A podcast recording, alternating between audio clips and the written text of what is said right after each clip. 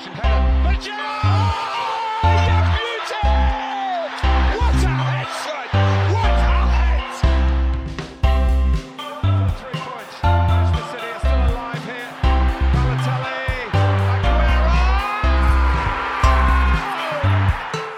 Ladies and gentlemen, and Corner Kick fam, welcome back to Corner Kick. It's been about 10 days since our last episode. We took a, a mini hiatus as we like to do in the summer, but this episode is going to be a bit of a, a smorgasbord, a, a hodgepodge, a smodgepodge, if you will, of different topics from around Uh, the Roy globe. Hodgson.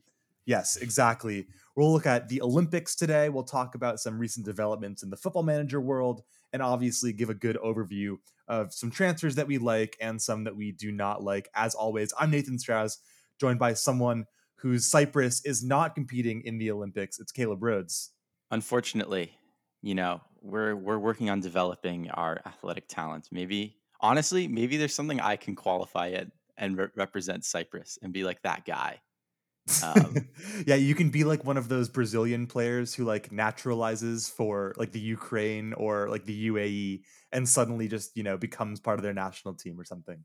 Caleb exactly. could become like the whatever the Cy- Cypriot equivalent of like the Tongan flag bearer is. yes, dude. Exactly. You know, I, I always with my glistening abs all oiled up. That's uh that's what the people want. So wow, I'll this give has been already an incredibly sexual podcast, and we're only a minute and 20 seconds in. We're Sensual, also Nathan, sensual. fair enough. We're also joined by someone whose club is about to make the marquee signing of former championship winger Jarrod Bowen. It's Nick Gavinden. I really just love how my introduction is like a dig, and Caleb this was like very glamorous. I'm not sure. I'm not sure crapping on Cyprus is super glamorous. No, no. I mean, the other just- option was going to be to make a wedding joke, so I figured I would pass on that for Oh, now. that's a good point. I'm not getting married, by the way. That is, uh, I just want before people assume that.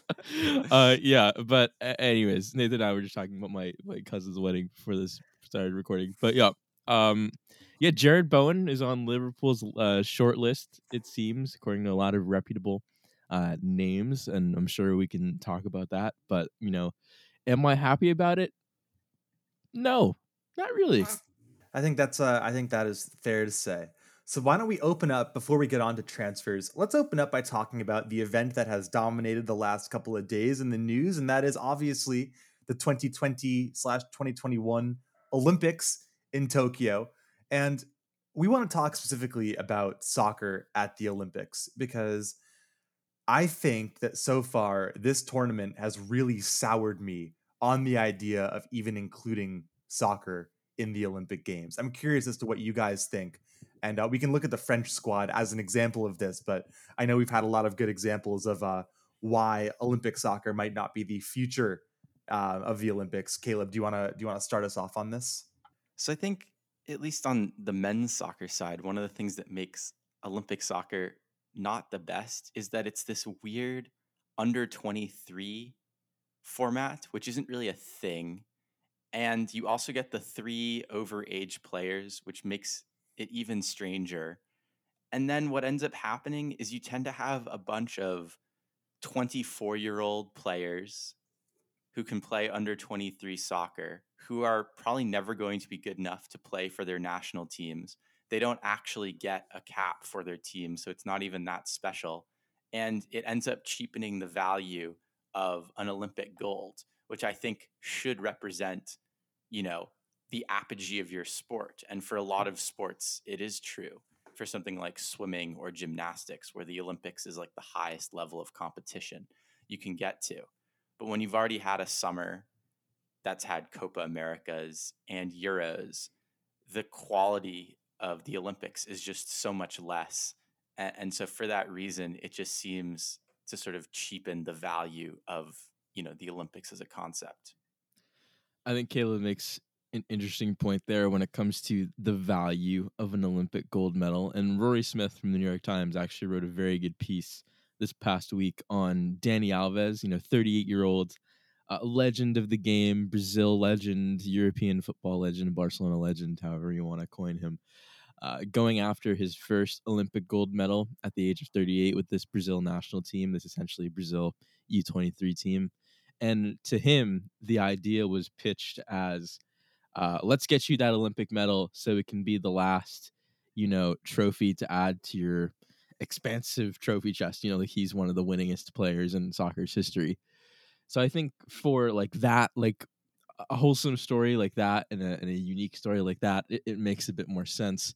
However, I, I, think it is true that you know it's certainly not, at least on the men's side, the, the pinnacle of the game whatsoever. And if anything, you can look at the Spanish national team and look at the players that they've brought over from Euro 2020, which let's not forget ended just two weeks ago. You can look at Pedri and you can look at you know the, the bags underneath his eyes and just how tired he looks from going from from Europe immediately hopping on a, on a flight over to Japan. It's the same for Dani Olmo and Pau Torres and Mikel Oyarzabal too.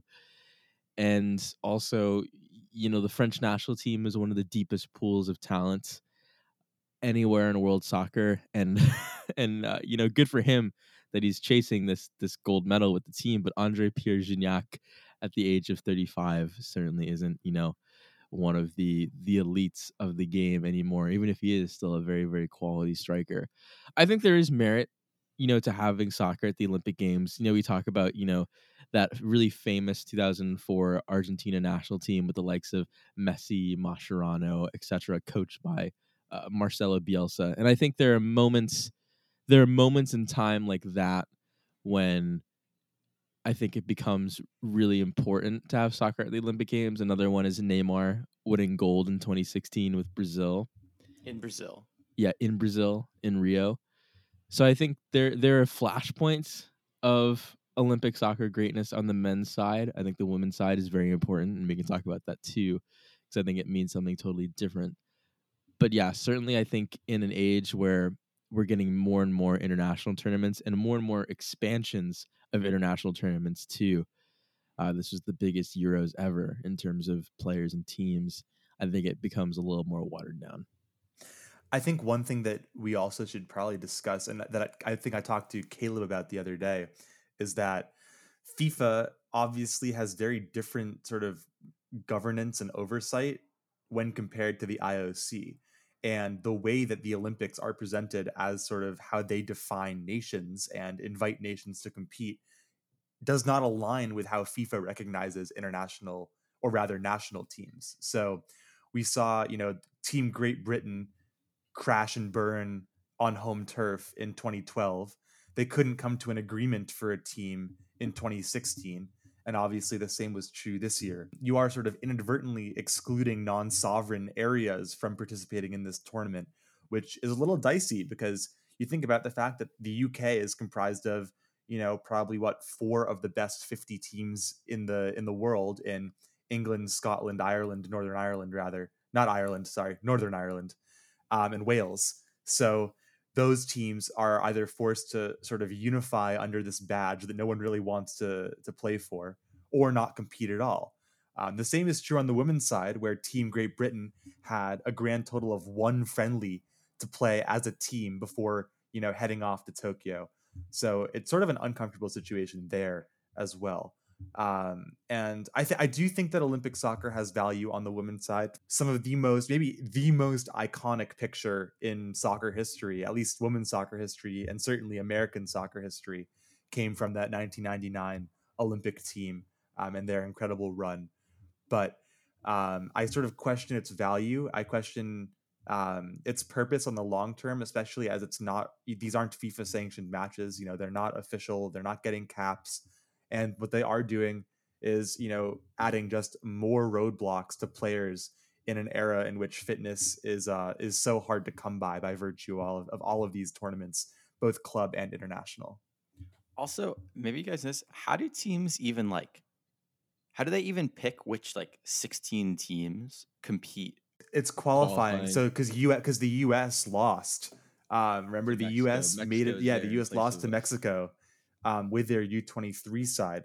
But again, the U23 side, it's not a real thing, right? Like U23 soccer doesn't exist. FIFA sanctions World Cups up to U21, which makes perfect sense. But by the time you're 21 or older, you're either playing for your first team squad at the club level or you're not. And the idea even that players like then, Teji Savanier, over the age of 21 who play in U21 World Cup. right? I mean, because it's it all it's all about the qualifying cycle. But the idea that like oh, a 24 or even a 25 year old could be eligible for a quote unquote U23 tournament, like 25 is you know you're entering the prime of your career as a soccer player. And like as much as I know that Caleb, you and we've all we all love Teji Savanier for his sort of analytics uh performance of the Scored a 90th minute winner against South Africa. But Hell like, there's no reason that Teji Savanier should be like playing in an international tournament that that's supposed to represent like the apex of your sport. How dare you? So, Well, I okay, mean, hear, hear me out. dare you. Teji Savanier should have been in that France squad, if we're being honest, he would have been the glue. for the Euros. Okay, you substitute Conte for Savanier, France win the Euro 2020s. That's a bold take. Teji, Teji, Teji, definitely. I think you know. I'm glad. See, the, here's here's the alternative point though. Like genuinely, genuinely, is that I am glad that a player like Teji, you know, someone who's never going to be, you know, a massive star on the grand scheme in the grand scheme of things for France, gets a moment like scoring a 92nd minute winner at the Olympics for his country you know that that i think is something to consider is that you know these maybe little less heralded players like a Teddy Savane, like a Gignac, um, you know, like a Nadiem Amiri for Germany, who's I think been their standout player of the tournament so far. These players get an international tournament like this to display what you know we might not have seen at the highest level from these guys.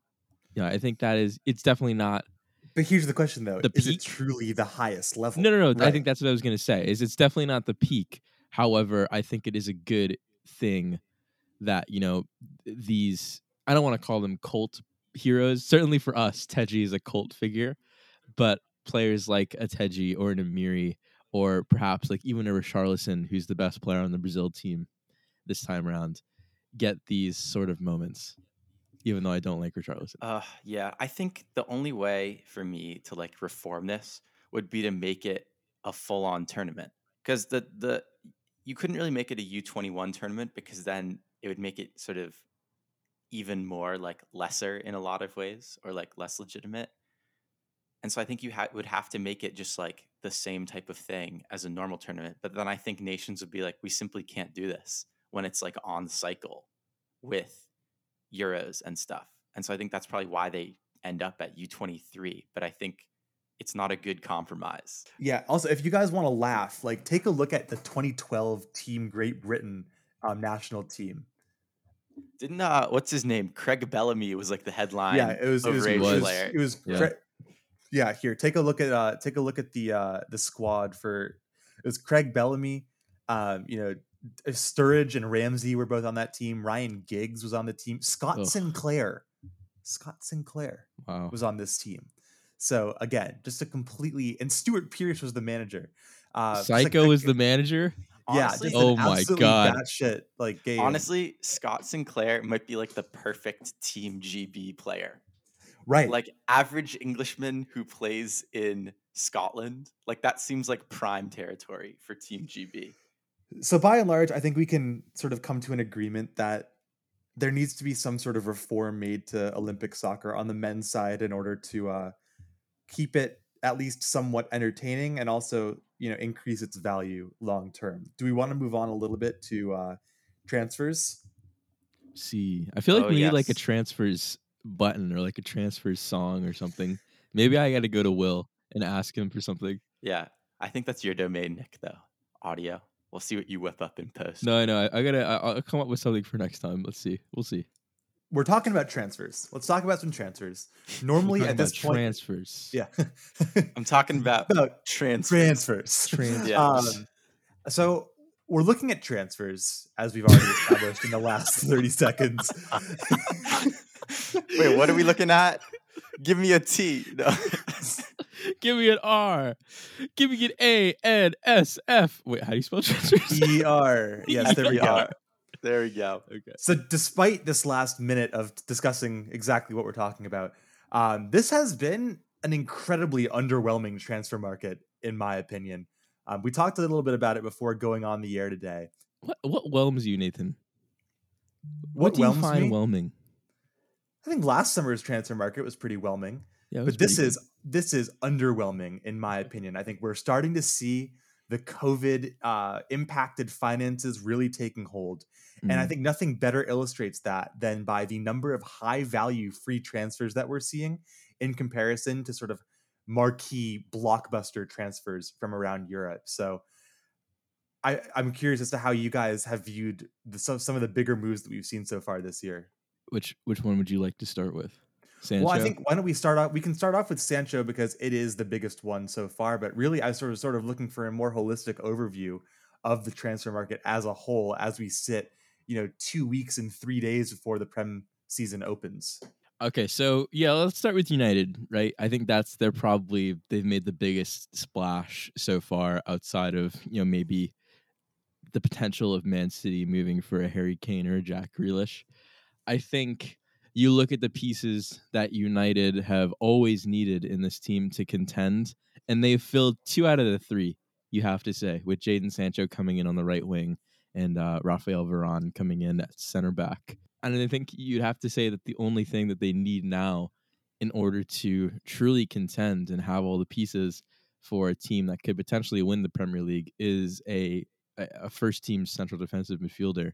I mean, I'll be honest, I am not uh, super comfortable with United having Jadon Sancho, who is an electric talent. Uh, his goals and assists metrics are up there with some of the top 10 players in the world. His skill set is exactly the kind of game breaking player that United need on that right hand side. Uh, he's going to be an absolute force for them. He's going to be someone who's going to put asses in seats, which is something that they need. and also, I think Varane is as close to a sure thing at center back as you're going to get, and especially in the Premier League where the trend that we're seeing now is center backs who can play a bit more of a high line, who are a bit quicker and a bit more technical on the ball. I think he ticks all those boxes. So I think this has been a as close to an A transfer window from Manchester United as you can get, and the only thing they need to do now is find that DM. Yeah, this is like an A plus plus plus transfer window from Man U, who got Sancho at a huge discount from what Dortmund were quoting him for last year, and got Varane, who, as Nathan was telling me before the pod, has become significantly more affordable over the past few years after some admittedly high profile errors um, in the Champions League, especially. But Man U are really the only team like spending money out here also, which Well, which I well Arsenal right Arsenal this is it's funny different. thing, but it's right? different. Um, Arsenal haven't actually technically spent money yet, right? Either. Um, but like Man U are the only team splashing the cash. I'm not really sure where where it comes from. Um, even PSG, who I think we should talk about, who have had probably the best or the second best transfer window. The only money they've spent is on Hakimi for 54 million, which is exactly his value, and that's huge. But then they're also getting Donnarumma on a free. They're getting Gini Wijnaldum on a free. They got Sergio Ramos on a free. Wow, they they they are going to be quite a force, I think. Yeah, well, I think uh, that's sort of what I was getting at. So when you look at the fees that have actually been spent so far this transfer window, Sancho's is the highest at 93 million. But then there's only one other transfer that's been made at over 50 million, and that was Hakimi to PSG, a transfer that, as you mentioned, Caleb, I think is well worth the money. Otherwise, you've got deals like Upamecano, um, who went for 20 million below his market value. You've got Buendia and Konate, who both went for around 44 million, slightly above their market value, but they're 22 and 24 years old, respectively.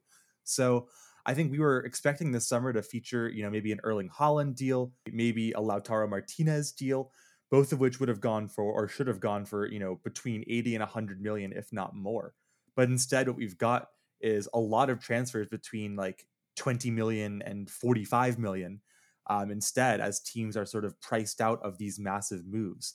And I have to think that what ends up happening is, you know, aside from Sancho, this hurts this hurts selling teams. So teams like Dortmund or teams like Ajax with lots of movable talent because they can't command those bigger prices that we were seeing a few years ago.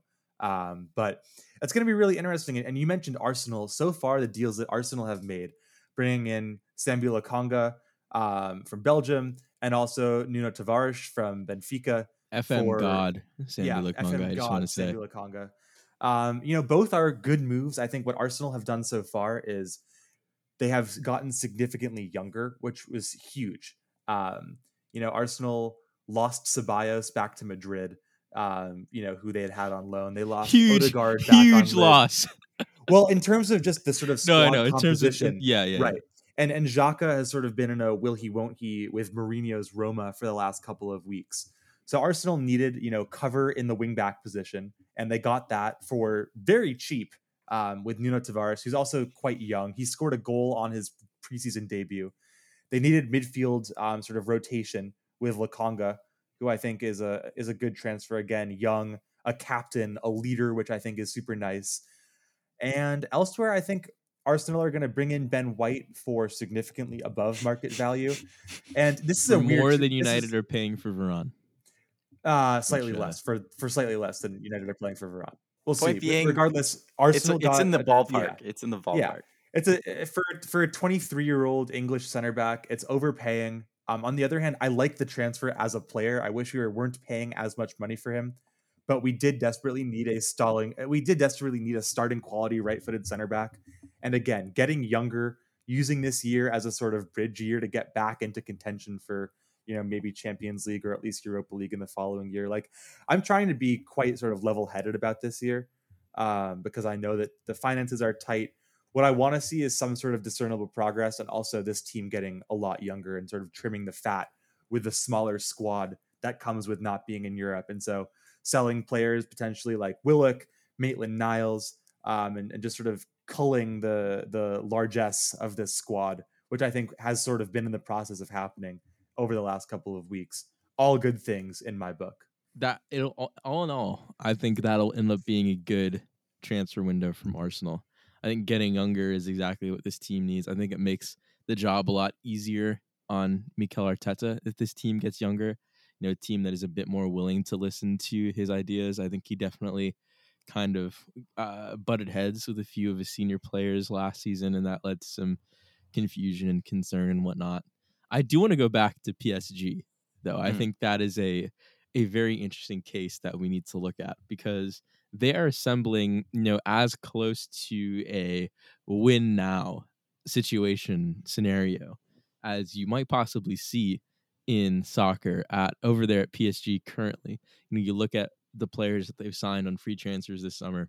Mhm. Gini Wijnaldum, in his own words, expelled from Liverpool uh, following us not loving him enough. Uh, no, I'm just joking. I understand what he was talking about. We love you, Gini. Uh, Sergio Ramos, as Nathan mentioned, Achraf Hakimi, you know, solving their long, their long heralded issues at fullback.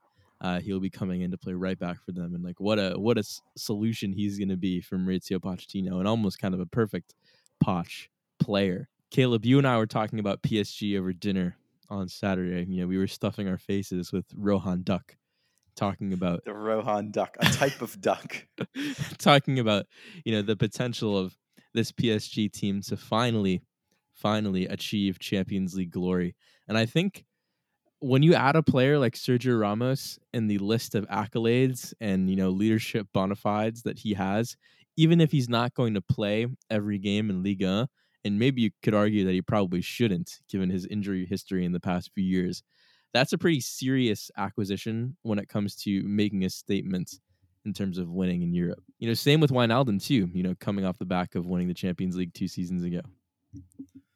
No, yeah, I mean this this is PSG's we got to win the Champions League this year and it's probably our best chance since we were in the final because Mbappe is unlikely to sign a renewal, I think, and he's probably gone. Neymar is there, but he only plays like 6 games in Ligue 1 a season. So like how effective is he? I wish I was kidding, but I'm actually like not. You you guys have seen that stat, right? He's only played he's played 20 or fewer games in Ligue 1 every season he's been there. He played year 16 games last season. Yeah, it's it's nuts.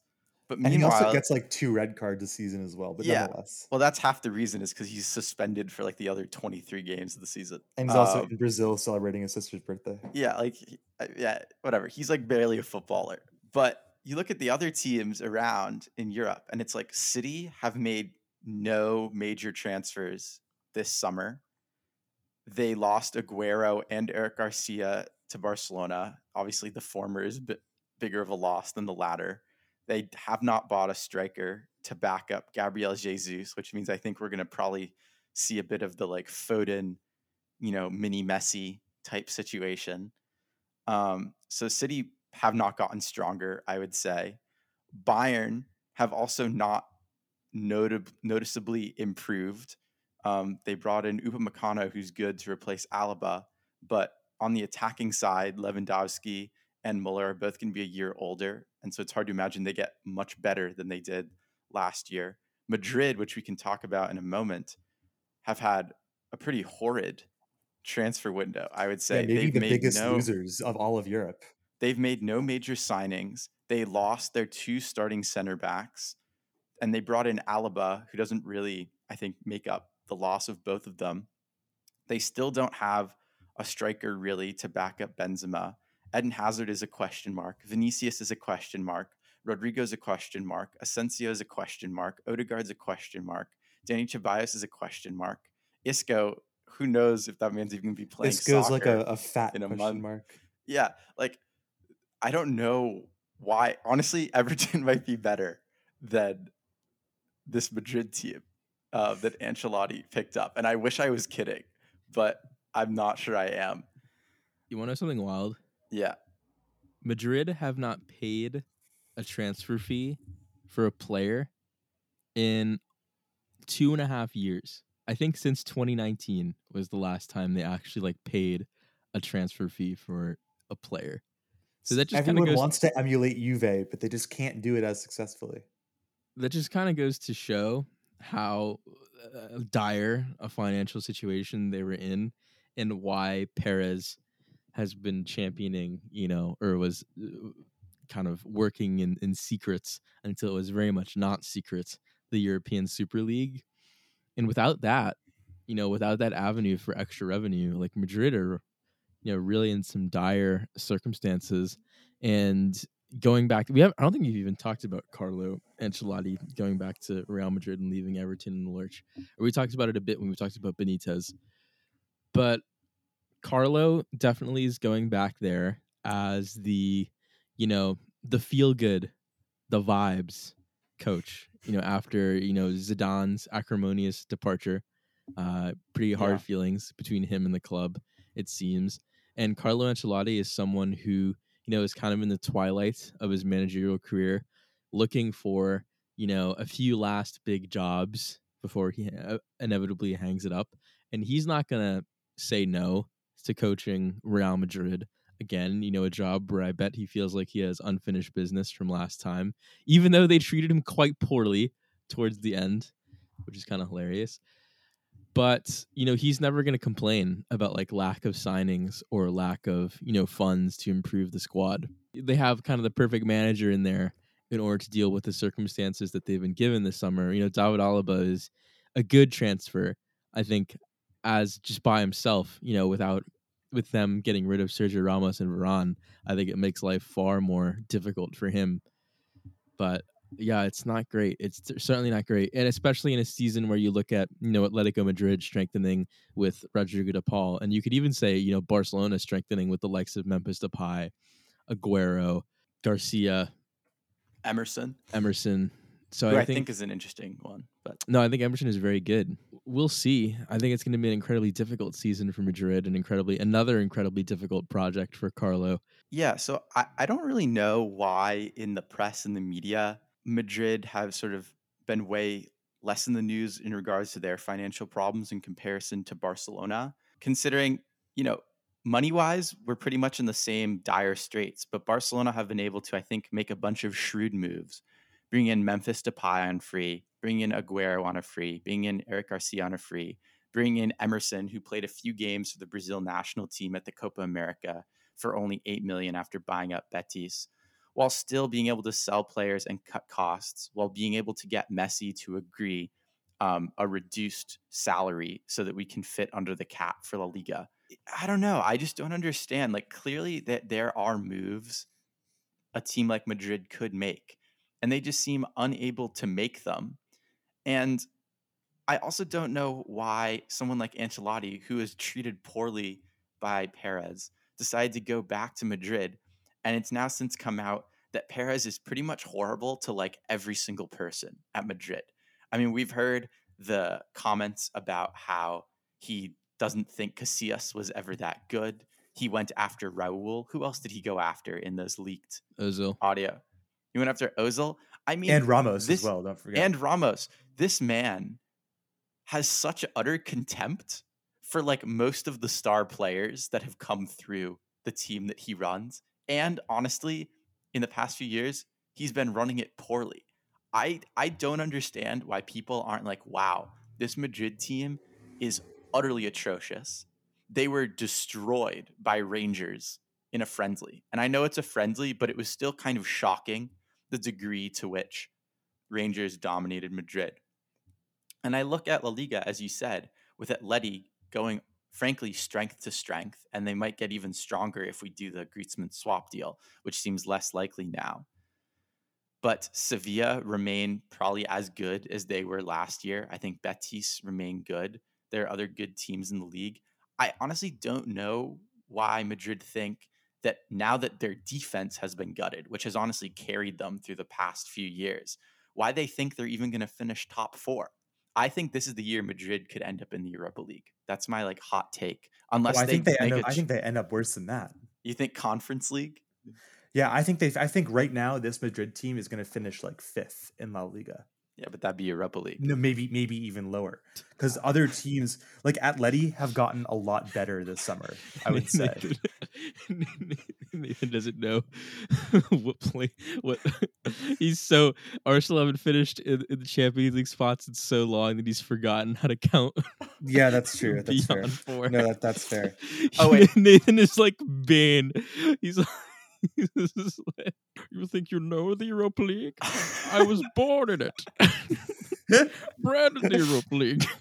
Anyways, Anyways, I think Sevilla are a team that could finish above them, although they have like eight pending transfers in the works right now, as they always do every year. Um, Atleti are poised, I think, to repeat. If uh, you know, I think they are would love to see Madrid just totally capitulate as as a club. You know, a few years ago they were talking about making like two billion dollars in stadium renovations, and now they can't even afford to buy a player on the open market. So I think a few things, Caleb, on why I think Madrid have kind of gone under the radar a little bit in terms of their financial situation. One, I don't think their debt is as incredibly staggering as Barcelona's. Uh, two, uh, Perez takes is kind of a lightning rod for all of their issues. So I think all the controversy, excuse me, all the controversy kind of gets enveloped into him and his persona and his personality, and he kind of distracts from the rest of the club. Or, three, I don't think they're creating like as many crazy headlines as, as Barcelona. And even though Barcelona have managed to, you know, navigate some of the debt somewhat and also register all of their players, like it ended up being kind of a non-story. It was still wild to hear the fact that like they couldn't re-sign Messi because they were over the cap and they couldn't register the players that they had signed on free contracts like Depay and Aguero and things like that. But yeah, I don't understand why like I mean, I think it is because Perez is just so absurd that he takes a lot of the brunt. But I think Madrid are in some serious, dire situation right right now, and they've lost, you know, their biggest leader of the past over a decade in Sergio Ramos. And I think we've seen what happens to teams like Manchester City. You know, when a player like Vincent Kompany leaves for even a season, you know, they experience a bit of a you know downturn in form. And I think you look at Ramos and Varane leaving, and you know you look at you know Luka Modric is going to be 36 this season. Toni Kroos is going to be 32.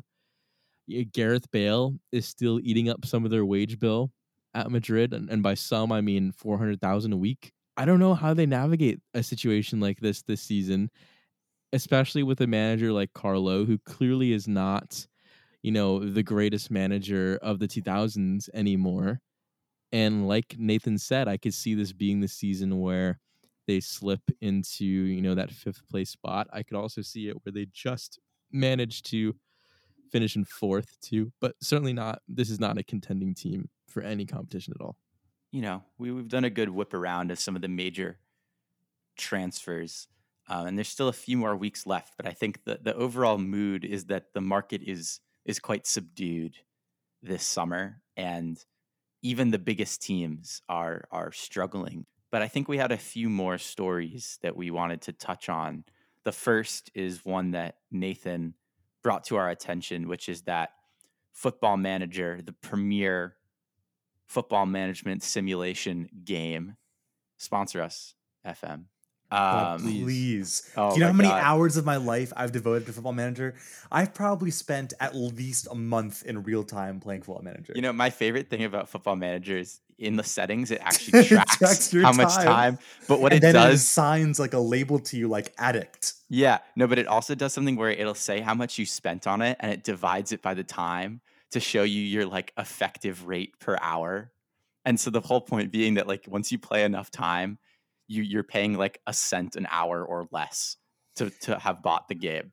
Um, which is their way of showing you like, oh, you've justified your purchase, which I think is pretty funny. But getting back to the story, they in a very detailed, very well written blog post unveiled that they are in the process of introducing women's leagues into football manager and i think it was probably one of the most impressive announcements related to like women's soccer i've like seen I would say more than that.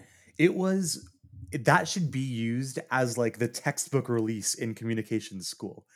It covered. It was written by Miles Robinson, who's I, I want to say the founder or maybe the CEO or executive director. I forget his actual title, but it was. It covered every single base. It answered all of the questions. It provided a timeline and reasoning for this I think move. is it Miles Robinson, the U.S. men's national team player, or I'm is this also the FM guy? I think. same Are you, guy think, are you are you thinking? Of, okay, so Miles. Miles Robinson is definitely the U.S. MNT for Atlanta United. Sorry, Miles Oh, yeah. Jacobson. Miles Jacobson. You can understand my confusion.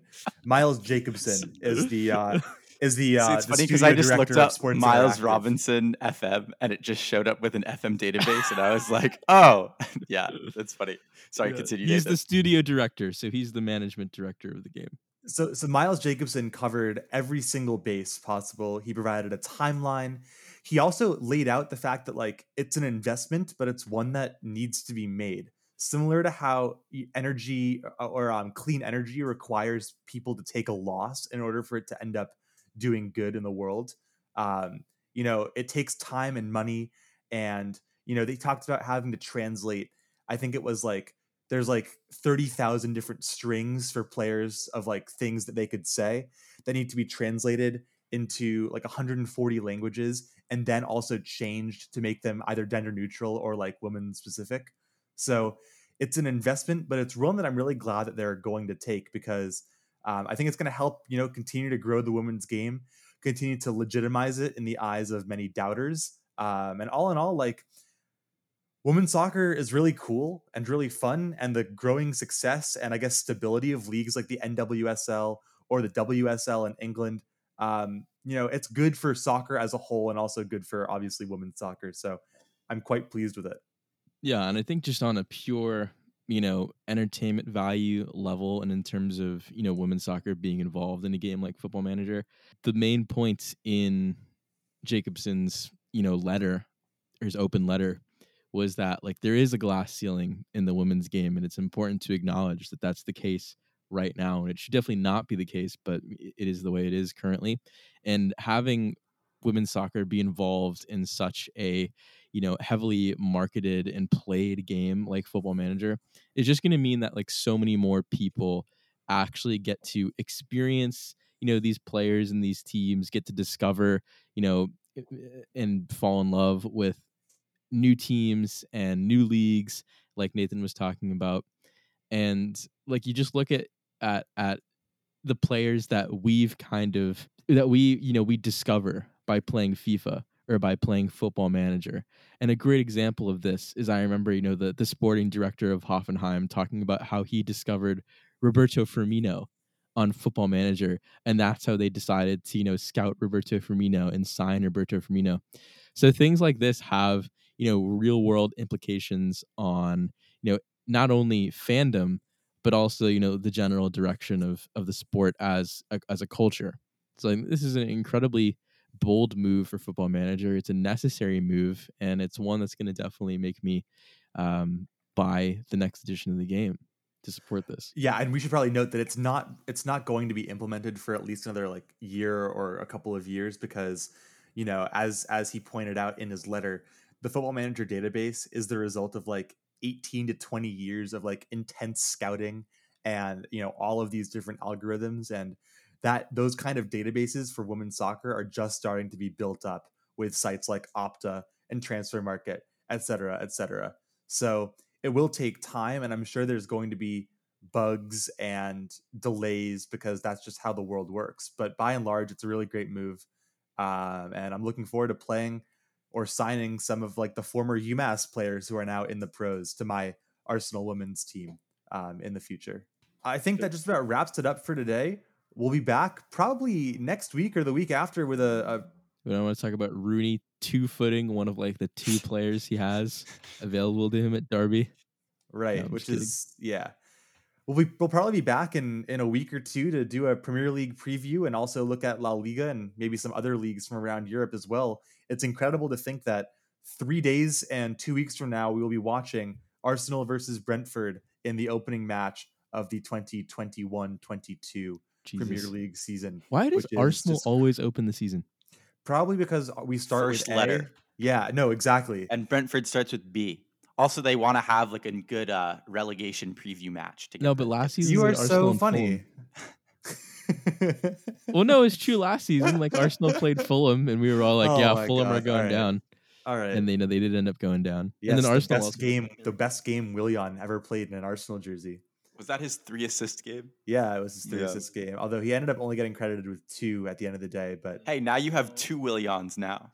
So Went downhill. Okay, I gotta go because I spilled some coffee over here. well, that'll do it for us for today. We'll be back in at least you know a couple of days or a week or so with a look at some leagues from around Europe. As always, thank you for listening. We are so glad to have you along. I've been Nathan Strauss, I'm Nick Van Caleb Reds. and we will see you all next time.